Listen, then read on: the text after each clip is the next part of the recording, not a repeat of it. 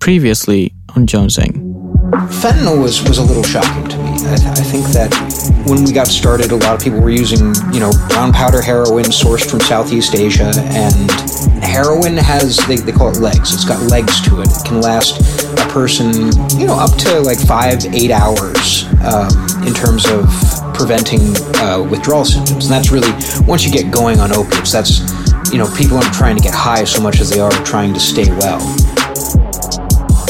This podcast was produced by the Partnership for Public Health, a nonprofit organization in Lancaster, Pennsylvania. If you know someone struggling with addiction, have them call the National Helpline 1 800 662 HELP. Thanks for tuning into the first season of Jonesing, our podcast about the science behind opioid addiction. I am Zerubbabel Asfau we're going to take a look at the state of medically assisted treatment through the lives of people who are starting it, are in recovery, and those who couldn't find their path to sobriety. Medication assisted treatment. We're talking methadone, Suboxone, and Vivitrol. Those may be the best methods we have right now to treat opioid addiction, but not that many people are using them, less than 30%. We wanted to find out why. My name is Susan Baldridge, and I co produced this podcast with Zerubbabel, a third year pre med student you may have noticed his accent. He's from Ethiopia. And that was Susan. She was an investigative journalist for the past 19 years before coming to the public health field. She has written over 200 articles about the opioid epidemic since it began five years ago in quite little Lancaster County. Also, you may have noticed her accent. She's from Pennsylvania. Some of you may not know what the word jonesing means. We're going to let people in the community tell you what they think. Jonesing is when you need another one. Here it is. I got five phones, man. Hey, come on, man. Jonesing is when somebody has already started to get high, or they haven't been high in a couple of days, and they have that craving or desire to get more. You know, to continue, continue ch- chasing that dragon down. Brandon Artman, husband, father, former high school football star, recounts his journey into heroin addiction. His story mirrors the lives of many young athletes who were prescribed painkillers after an injury. Brandon abused his opioids and eventually turned to IV heroin. His tale is a familiar one in an epidemic that has turned many a boy into an addicted man. Now it's Central's ball, minute and a half to play. Fourth and eight. Chase Moyer down the middle. Brandon Artman, he's got it! Inside the 10. First down, Manheim Central. Brandon didn't just play football. He played wide receiver for one of the most prestigious high school programs in the state of Pennsylvania. Manheim Central, winners of a state championship, and one of the powerhouse teams in this community. In his own words, Brandon recounts how it all started. Sports injury in football. Um, I was um, defense in football, and I got crackbacked uh, helmet into my rib pads and they uh, tried to cast me for a total of 18 months and uh, 18 weeks, I'm sorry. And uh, it didn't heal, so I had a surgery. And the first surgery, I was uh, very overprescribed pain medication. And um, each surgery after that, which was a total of five surgeries, um, I was just way overprescribed pain medication. Brandon was not the only kid in the country who became addicted to painkillers because of a sports injury. We had the opportunity to interview journalist and nationally acclaimed author Sam Quinones as he toured the country promoting his book, Dreamland, about the opioid epidemic. Quinones said high school sports have become a common gateway to addiction. For years, doctors were handing out opioids for sports injuries. But when there was a lot of pressure from the opioid epidemic in the news, many physicians cut their patients off. And when they cut them off, some of those patients went to illegal and dangerous street drugs. If we just cut them off, it's cruel. It's, of course, ridiculously counterproductive, and it pushes them into the black market looking for drugs on the street. And that is the worst of all possible uh, solutions. We had a phone interview with Brandon's mom, Amy, who remembers when her son first fell in love with football. Really until seventh or eighth grade that he blossomed into an athlete. He's just kind of one of those kids that uh, was a late bloomer, enjoyed life, enjoyed his friends, very carefree, very happy-go-lucky. Um, just as soon be on his bicycle than out on the field doing something uh, in sports when he was younger. And then, um, like I said, around his eighth grade year, I think is when he first went out for football. And uh, something kind of clicked, and he loved it, and he was very good at it. But after Brandon broke his scaphoid bone during practice, a bone in the wrist, the first thing doctors did was put him on pain medication. And it wasn't Oxycontin, Oxycodone until he had his first surgery. And the first surgery involved putting pins in his wrist. And then he had uh, five more wrist surgeries, with the last one being the removal of his entire wrist. The one thing Amy remembers about all the doctor visits that she took Brandon to is they would ask about his pain and then give him more opioids. Looking back, honestly, to be honest completely with you, I have to ask myself did Brandon pad uh, his answers sometimes in order to get more pain meds? Brandon said getting pain medication from his doctors was very easy, too easy. The first surgery, I will um, say, I was given a prescription of Vicodin, a prescription of um, Percocets, and at the time, this would have been 2010, I was given a prescription of OxyContin, the OCs, before they uh, turned in turn turn them into you know the time release caps or the terminally released pills. And I would, uh, I would abuse them at the time too. You know, I was crushing them up and uh, inhaling them. But I mean, I had all this medicine. You know, I was taking the OxyContin. Then I would call the doctor and say, These aren't working. Is there anything else? He'd give me another prescription of Vicodin. So I still had the OxyContin and the Vicodin too now. So I was just, I had almost an endless supply of these medications. And as soon as I would run out, you know, I would go back to the doctor and I would almost look for that next surgery. And because I knew they were just going to keep giving them and giving them. And um, they, they did, you know, they were, I told them I was in pain and they gave me medication. It's as easy as that. Brandon's family became suspicious of him using so much pain medication. I would go in and I would say, you know, I want the the Roxy's because I already take Tylenol, so I don't want the Percocets because they have Tylenol in them, so I want the Roxy's. And I guess that was throwing up some red flags. I was asking for, I was running out of my prescription too early, and going back too early and asking them, and they said, "Well, we just gave you 30 days supply. It's only 15 days, or it's only 10 days."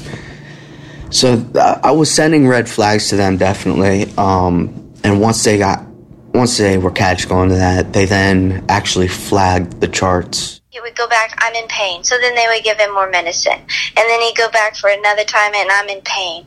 And then you go back again and, and after having this medicine. And then it's, uh, well, you know, we may have to do another surgery. What happened next seems unbelievable, but unfortunately, it's another tragedy of the whole opioid epidemic, where people injure themselves, sometimes even their pets, so they can get a prescription for pain medication. I remember the one doctor visit. Um, we sat and they did x rays and they said uh, to Brandon, What did you do to your wrist? And Brandon said, I didn't do anything to my wrist. And, and he said, You did something to your wrist. Now, again, this is hindsight. I wish I know what I know now, but I think he actually injured himself to get payment.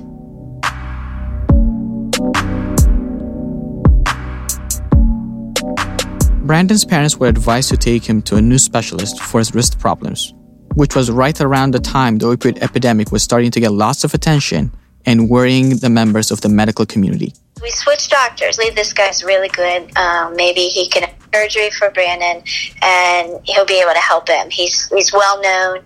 We went and then uh, followed up. I'm the one that took him for the follow up visit, and I said to the doctor, I think we could we we may have a problem with pain meds.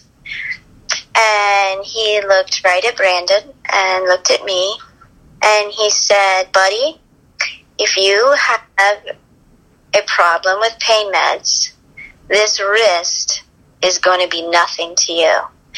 And Brandon was just looking at him, and I'm looking at Brandon, and he said, As a matter of fact, you're, if you have a problem with pain meds, it stops today because I'm not refilling any pain meds for you. What happened to Brandon is just what Sam Quinones was talking about. Doctors gave out pain meds for years for these type of long-term injuries, and that's not what opioids were made for. And then boom, just stop writing the prescriptions after all the bad news came out about the epidemic. But that's not a good solution, and they should have known that. Maybe they didn't know how dependent their patients had become on these drugs and the wide scale availability on the street of a cheaper alternative, heroin. Most people did not believe they could become addicted to legal drugs, especially something that their doctor was prescribing for them. So these people are not going in and telling their doctors, I think I'm addicted. I'm not letting doctors off the hook that easy. It's common sense. You can't take a patient who's been long term on opioids and cut them off one day. That's the whole basis of what MAT is. You give something as a substitute for heroin or opioids, and you slowly wean the patient off. But I think that is when the real falling off the cliff happened for Brandon because he didn't have a doctor writing a script anymore, and he had one writing them for four to five years. So uh, no recovery, no, you know, here's how you wean back, here's how you, and this is where I kick myself, but I can't undo, so I have to move forward that I didn't know more. So uh, one day it was just like, you know, sorry, you're you're on your own. Um, and w- when you end up like that, you know, you you're gonna be looking for the next thing. You want you want just something, you know. And then, like I said about the 30s, I were there. They were available, and um, I could get them. So I did, and uh, that just, like I said, that got way too expensive. And uh, once I found heroin, I was like, uh, it's a whole new game. You know, I, I can stick in a needle in my arm, and it was. Uh, it was 10 times better.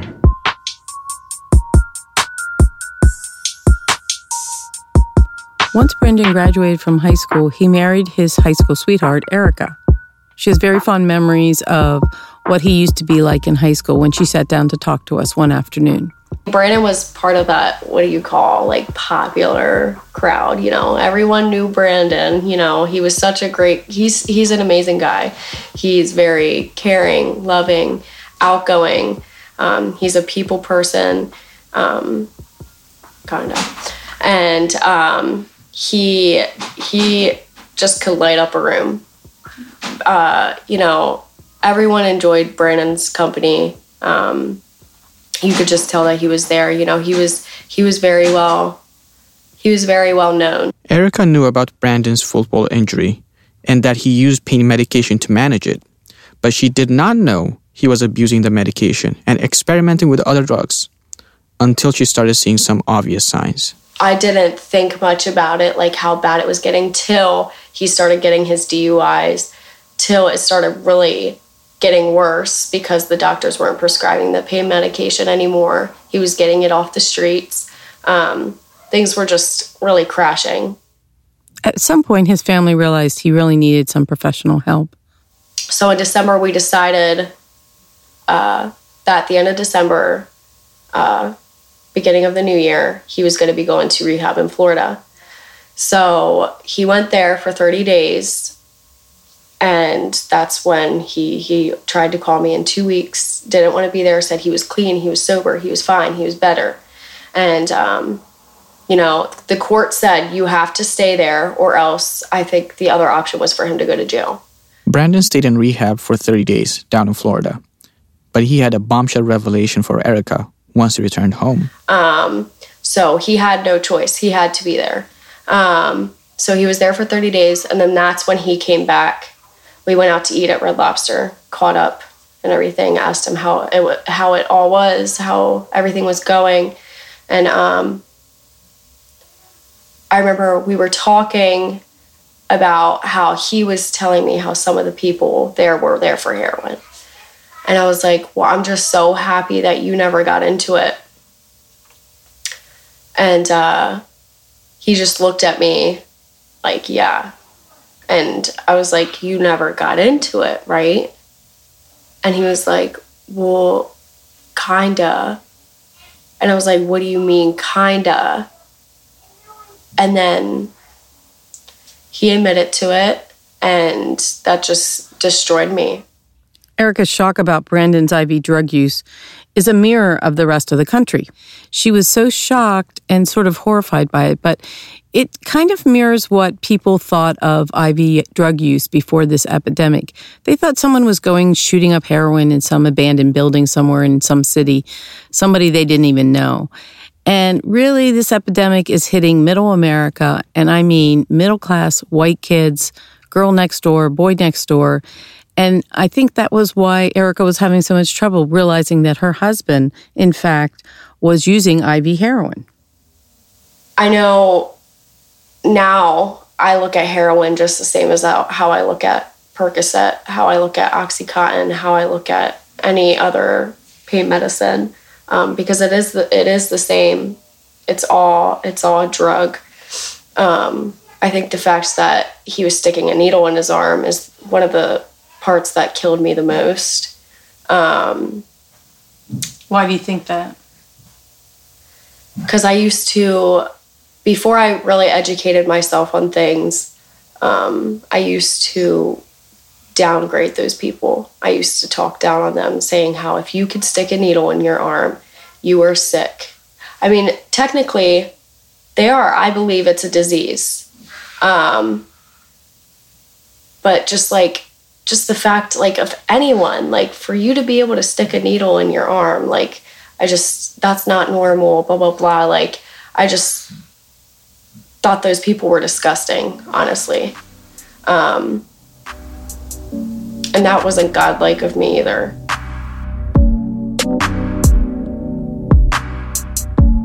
Even though Brandon confessed to his wife about his heroin addiction, like many other people, his life's downward spiral continued. He definitely wanted to cut. He did not want to involve us. We, like I said, I can't say it any more clear. We um, uh, questioned him a lot. What are you doing today? What are you doing tomorrow? You're not working. How are you getting money? Um, those kind of visits, you know, instead of enjoying just each other, we would end up going back to revisit that. Addiction is a disease of relapse. And the most important point that we all need to realize is that it's far more important to get your footing back after a relapse than it is to get sober right away because it sometimes it takes years of relapses before somebody feels strong in his or her own sobriety. Brandon went to five different rehabs and had several relapses before he tried medically assisted treatment. Something that we wanted Brandon to do so badly was go to Teen Challenge. Um, Teen Challenge is a program where you're there for at least six to 18 months or something. Um, um, it's a good program. I think that you need to be isolated from everything, from reality for a little while. You need to focus on yourself. You need to get your brain back to normal. It's really hard to tell who's going to make a good candidate for medically assisted treatment. Even Dr. Erica Coulter, who's been running a Suboxone clinic for more than six years, has not perfected the art of who will make it and who will not. Sometimes in the beginning we tend to predict who's going to do well and who's not going to do well just based on you know how they present themselves as they walk in your door and i have almost always been wrong. Uh, sometimes when someone comes in and uh, just has a very difficult story and you just know they're struggling and they have no supports it's you know, you give them a prescription and hope for the best. And I'm very shocked sometimes they come back the next week and they're totally different um, and everything. Uh, and yeah, and they're doing well. And some people that I think are going to be the most amazing patient and they have all the right tools and they say all the right things. And I'm so excited. And I never see them again because they never come back. So it's, it's a very unpredictable uh, part of medicine. Erica was resistant for him to go on the medically assisted treatment, to go on Suboxone, because she felt it could have been just like substituting one drug for another. She felt like he had a strong faith, he had a strong family, and he should rely on that to work towards recovery rather than get on another substance. But that's a common misconception that methadone, Vivitrol, and Suboxone are just substituting um, one opioid for another. They work on the brain differently than opioids, so there's a whole different brain chemistry involved in that. MAT reduces the chances of a relapse. But we should also note that it takes a while for the brain to become completely independent from the pull of any heroin or any other opioids. Dr. Coulter has seen many patients struggle with opioid addiction. I think the best treatment for opioid addiction is the treatment that is working. So, if that is Suboxone, or if that is methadone, or if that is strict adherence to uh, Narcotic Anonymous meetings, or talking with your sponsor, or being in a relationship with your pastor or church activities, that is the best treatment. So, with all these options for treatment, which one did Brandon choose? You could find out more about Brandon and his journey through his addiction on the next episode of Jonesing. I started stealing. I started to uh, miss work. I just, my life became uh, so dependent on using these substances and just living to, to get high, really. This podcast was produced by the Partnership for Public Health a nonprofit organization in Lancaster, Pennsylvania. We would like to thank the Lancaster County Community Foundation for sponsoring this podcast series. We'd also like to thank Colonel Colin, also known as CJ Shuby. He's a talented musician in long term recovery himself. He graciously allowed us to use his music. We'd also like to thank the German news magazine Der Spiegel, allowing us to use the clips of the Brandon Artman interview they did. Catch more episodes of Jonesing on our website, partnershipforpublichealth.org, and find us on Stitcher and iTunes. If you know someone struggling with addiction, have them call the National Helpline 1 800 662 HELP.